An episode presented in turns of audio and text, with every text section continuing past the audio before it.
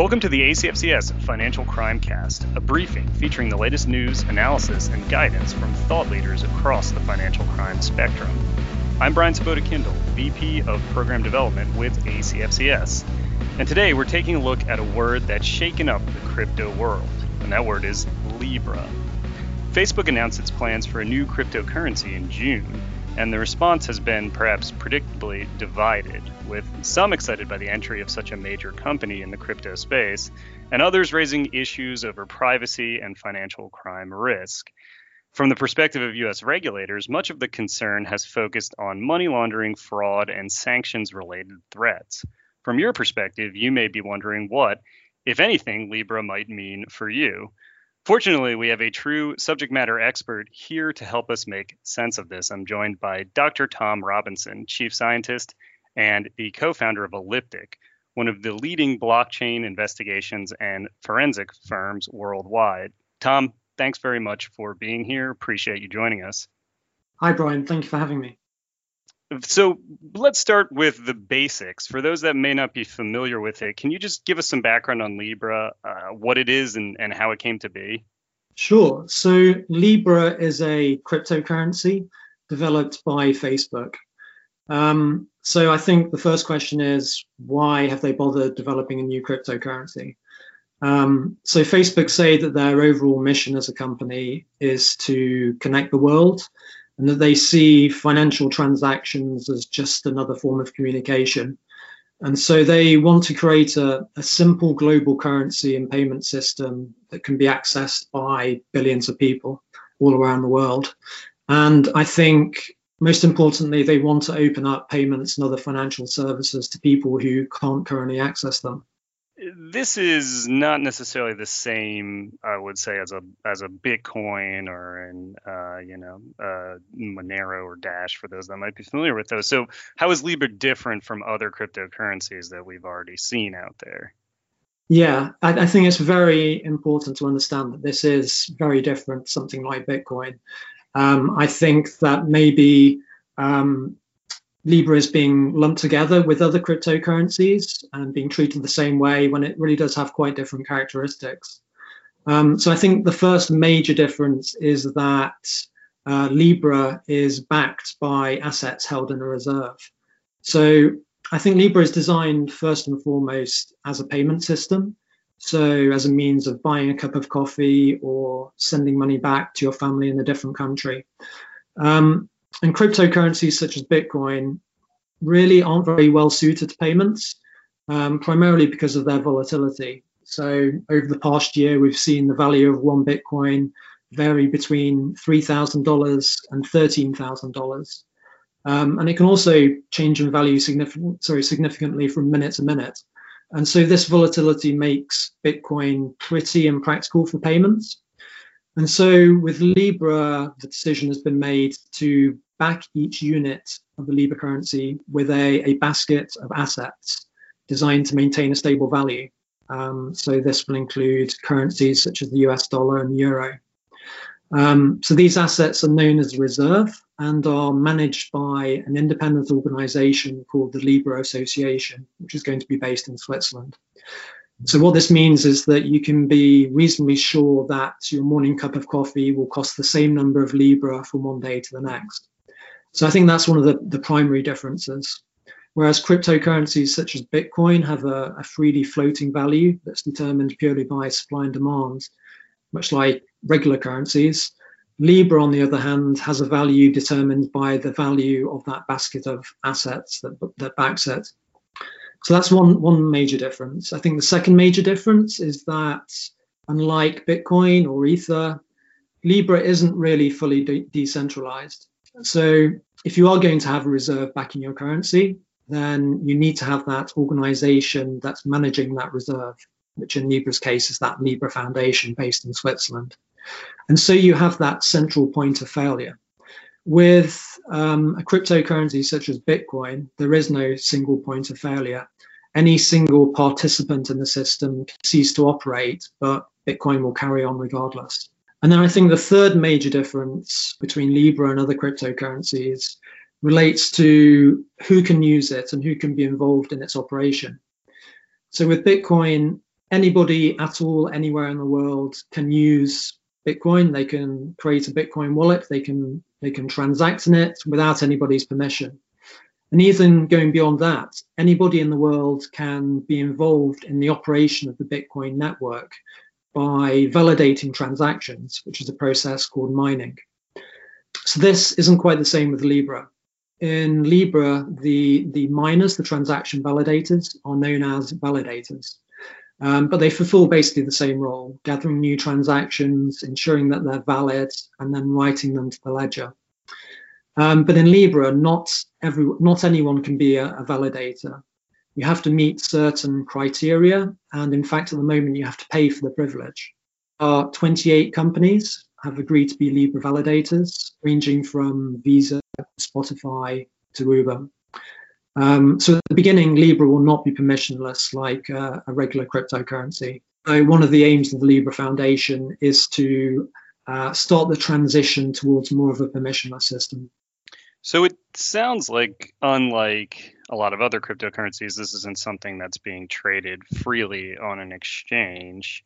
Um, and it, it's not necessarily going to be something that's used for speculative purposes. Would, you know, number one, is that accurate? And number two, how how would one actually go about obtaining Libra under the plans for the system? Right. So I think it's true to say that there won't be a, a, great deal of speculation on the price of Libra like there is with Bitcoin or Ether, simply because it's designed to have a fairly stable value compared to, to fiat currencies. However, I do think that it will be freely tradable on crypto exchanges.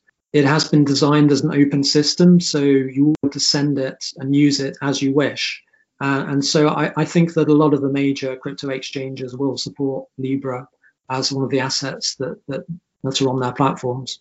So let's switch gears a little bit from what Libra is and how it w- works to uh, why people seem to be worried about it. So uh, I've I've been reading articles uh, over the past few weeks from the Federal Reserve Chairman Jerome Powell, hearings before congressional committees. Steve Treasury Secretary Steve Mnuchin also commented similarly or with similar concerns. Um, and one of the big concerns is that uh, there seems to be a lack of clarity around financial crime risks. So, given what we know so far, what are you seeing uh, as the financial crime risks of this cryptocurrency? Is it money laundering issues, sanctions evasion, so on and so forth? So, yes, there have been a number of concerns raised around the potential misuse of, of something like Libra. I think that many of the same financial crime risks that we see with, with Bitcoin will also be present in Libra. Um, you know, because these systems are so open, they are susceptible to misuse, including money laundering, sanctions evasion, fraud. Um, you know, cryptocurrencies are basically digital cash and are attractive to criminals for the same reason that, that regular cash is. However, I, I do think that effective anti-money laundering controls have been put in place, certainly in the US, to address these risks. Uh, businesses such as cryptocurrency exchanges do fall within the scope of the Bank Secrecy Act, for example, and so do have to do things like perform KYC on their clients and monitor for suspicious activity. And cryptocurrencies, I think, do have one major advantage when it comes to addressing financial crime, and that is the fact that they're based in general on transparent transaction ledgers. So, for example, with Bitcoin, every single transaction is recorded on the blockchain for everyone to see. What you don't have there is any record of identities. So, you, you don't know who is transacting. However, companies such as ourselves work to link cryptocurrency addresses to real world entities, and in particular to illicit activity. And so that means that cryptocurrency exchange services um, can use blockchain monitoring solutions to see where their transactions have come from and to screen for, for illicit activity. And exactly the same thing will be possible in Libra. Um, so Libra is also based around a transparent transaction ledger. And so that same kind of blockchain monitoring should be possible on Libra as it is on uh, Bitcoin and Ether. Mm, interesting. So even though it's it's you know uh, controlled by a sort of centralized network, it's still planned on being open in terms of the ledger itself. Yes, and that's an interesting um, sort of design uh, decision they've made there. Um, I guess the, the downside of having such a transparent transaction ledger is that it, it, it can also potentially um, lead to a lack of privacy for users. So if everybody's personal transactions are visible on a public ledger, then there is the potential to um, see things about people's uh, financial dealings that they might not necessarily want to be made public. Mm-hmm. Mm-hmm. And I've seen, you know, already privacy concerns uh, being raised in addition to ones related to financial crime right. risk. And I think that's particularly acute if you can somehow combine uh, information about somebody's financial network with information about their, their social network. Yeah, and there's already a, a, a level of uh, mistrust on for Facebook in their their handling of personal data. So yeah. interesting yeah. to see how that plays out. Absolutely, but the the valid point that they respond to that concern with is that this currency isn't going to be controlled by Facebook and they're going to also have uh, their own Libra wallet, Calibra, but you don't have to use it in order to use Libra. There, there will, I'm sure, be independent software wallets that you can use, and therefore you can avoid potentially disclosing information to Facebook that you don't want to be disclosed. Mm, it's interesting. So it does seem like they're they're taking pains to stay ahead of some of these concerns. Right.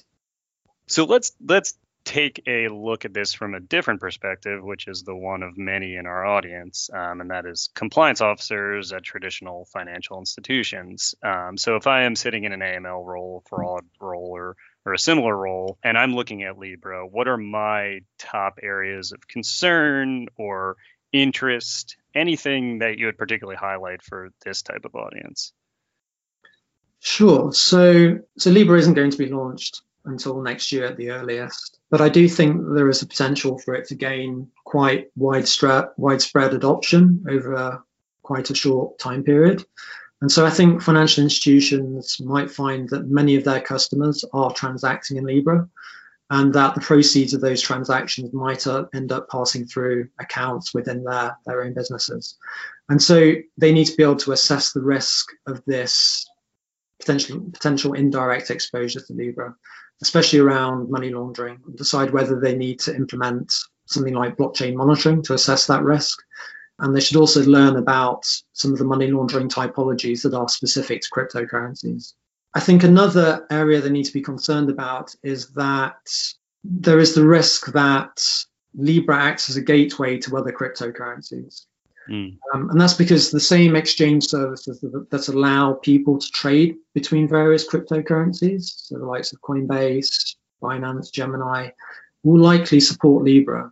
And so people might be able to very easily purchase Libra, but then transfer it into other cryptocurrencies such as Zcash or Monero, some of which are far less traceable than Bitcoin and Libra, and which potentially have much higher financial crime risks associated with them it's probably worth noting that some of this activity that you're raising as a, as a future concern for a lot of financial institutions is probably a, a present day concern. It's just magnified by the potential for widespread adoption, right? So, uh, exactly. a- activity with a ne- nexus to crypto is probably flowing through a lot of financial institutions currently, whether they know it or not.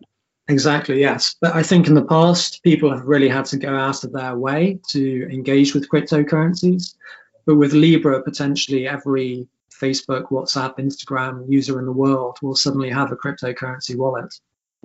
That's a good point. And it segues nicely into what I think is our final question, which is looking at this from, you know, kind of a 30,000 foot view. What does it mean for the crypto world and maybe just the world more broadly, frankly, that Facebook is launching this project now. Is this a validation for the future of cryptocurrencies? Is this a threat to other cryptocurrencies, a replacement, or just you know something else? So, any thoughts on that? Yeah. So, first of all, I don't see Libra as a threat to other currencies really. In fact, it's pretty dependent on traditional currencies since they will make up most of the reserve that backs Libra. I do, though, see it as a potential threat to other payment systems, you know, the likes of Venmo or, or PayPal. And, and that's because, as we said, Facebook has such a huge user, user base, two and a half billion people worldwide, who will suddenly have access to to Libra as a as an alternative payment system. And I, I do think that Libra is a, a huge validation for cryptocurrencies in general. I do. I think that this probably marks the moment when cryptocurrencies move into the mainstream. As we said, two and a half billion people around the world will suddenly have a cryptocurrency wallet. Can, will start uh, experimenting with what they can do with cryptocurrencies. Perhaps start buying other cryptos. I think this is this is good for the crypto industry in general. If you had told me two and a half, you know, even two years ago, probably that we would be sitting here talking about Facebook's cryptocurrency, I probably would have laughed. So it's pretty it's pretty amazing to see the development uh, in this space and a very exciting time to be in the crypto world. Absolutely. I mean, um, I think we'll see other companies start to um, do something similar as well. I saw just yesterday Walmart filed a patent uh, for something very similar to Libra much more to come on this. And actually, I'd be remiss in mentioning that there's much more to come on this specific topic from ACFCS. We will be holding a webinar later in the month of August, uh, I believe August 22nd, focusing on this topic. So this was a bit of a preview of what's to come. So much more to say and much more in the development of Libra and the crypto world as a whole. And thanks again to Dr. Tom Robinson, again, our guest, the chief scientist and co-founder at Elliptic for guiding us through this topic and look forward to uh, further discussions. So Tom, thanks again. Thank you for having me.